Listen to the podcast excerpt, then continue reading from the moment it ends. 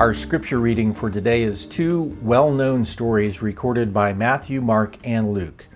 There's so much we could talk about in these, but we won't take the time to do so. Instead, we'll read both stories as told by Mark, then I'll make an observation at the end. Read with me. A man with leprosy came and knelt in front of Jesus, begging to be healed. If you are willing, you can heal me and make me clean, he said. Moved with compassion, Jesus reached out and touched him. I am willing, he said. Be healed. Instantly, the leprosy disappeared and the man was healed. Then Jesus sent him on his way with a stern warning Don't tell anyone about this. Instead, go to the priest and let him examine you.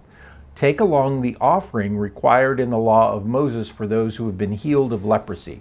This will be a public testimony that you have been cleansed.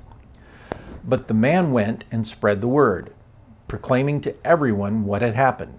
As a result, large crowds soon surrounded Jesus, and he couldn't publicly enter a town anywhere. He had to stay out in the secluded places, but people from everywhere kept coming to him. Now, Mark didn't break this up into chapter and verse, that was done later by others. Mark continues in his writing. When Jesus returned to Capernaum several days later, the news spread quickly that he was back home. Soon the house where he was staying was so packed with visitors that there was no more room even outside the door. While he was preaching God's word to them, four men arrived carrying a paralyzed man on a mat. They couldn't bring him to Jesus because of the crowd, so they dug a hole through the roof above his head. Then they lowered the man on his mat right down in front of Jesus. Seeing their faith, Jesus said to the paralyzed man, My child, your sins are forgiven. But some of the teachers of religious law who were sitting there thought to themselves, What? What is he saying? This is blasphemy. Only God can forgive sins. Jesus knew immediately what they were thinking, so he asked them, Why do you question this in your hearts? Is it easier to say to the paralyzed man, Your sins are forgiven, or stand up, pick up your mat, and walk? So I will prove to you that the Son of Man has the authority on earth to forgive sins. Then Jesus turned to the paralyzed man and said, Stand up, pick up your mat, and go home.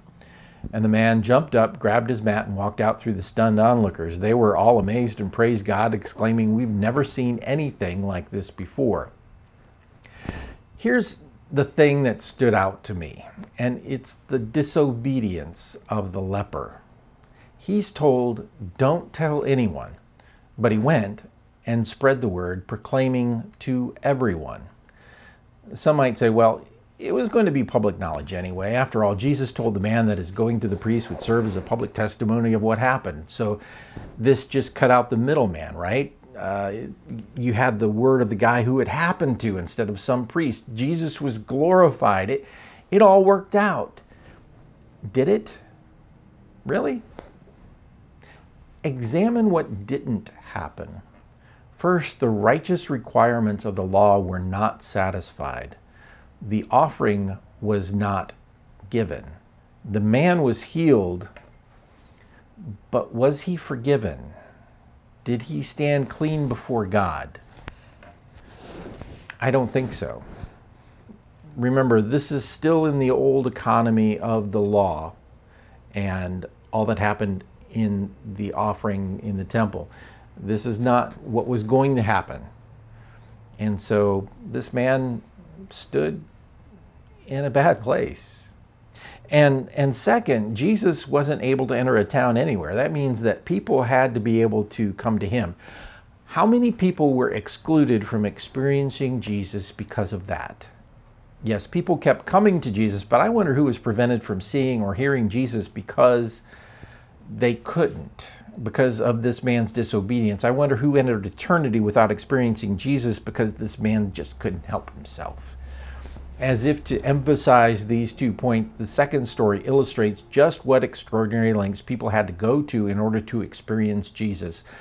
The paralyzed man needed four friends who were willing to destroy the roof of a house. Would this have been the case if the healed leopard had done what he was told to do? Notice also that as much as the paralyzed man and his friends wanted his body to be healed, Jesus showed what was more important to him the restoration of the man's soul. So, next time you're tempted to do the wrong thing with the expectation that it will all work out, check yourself.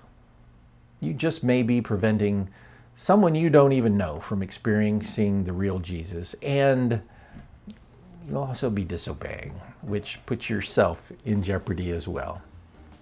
In any case, let this and other things you see in the scripture be a lesson to you. And as always, keep the faith.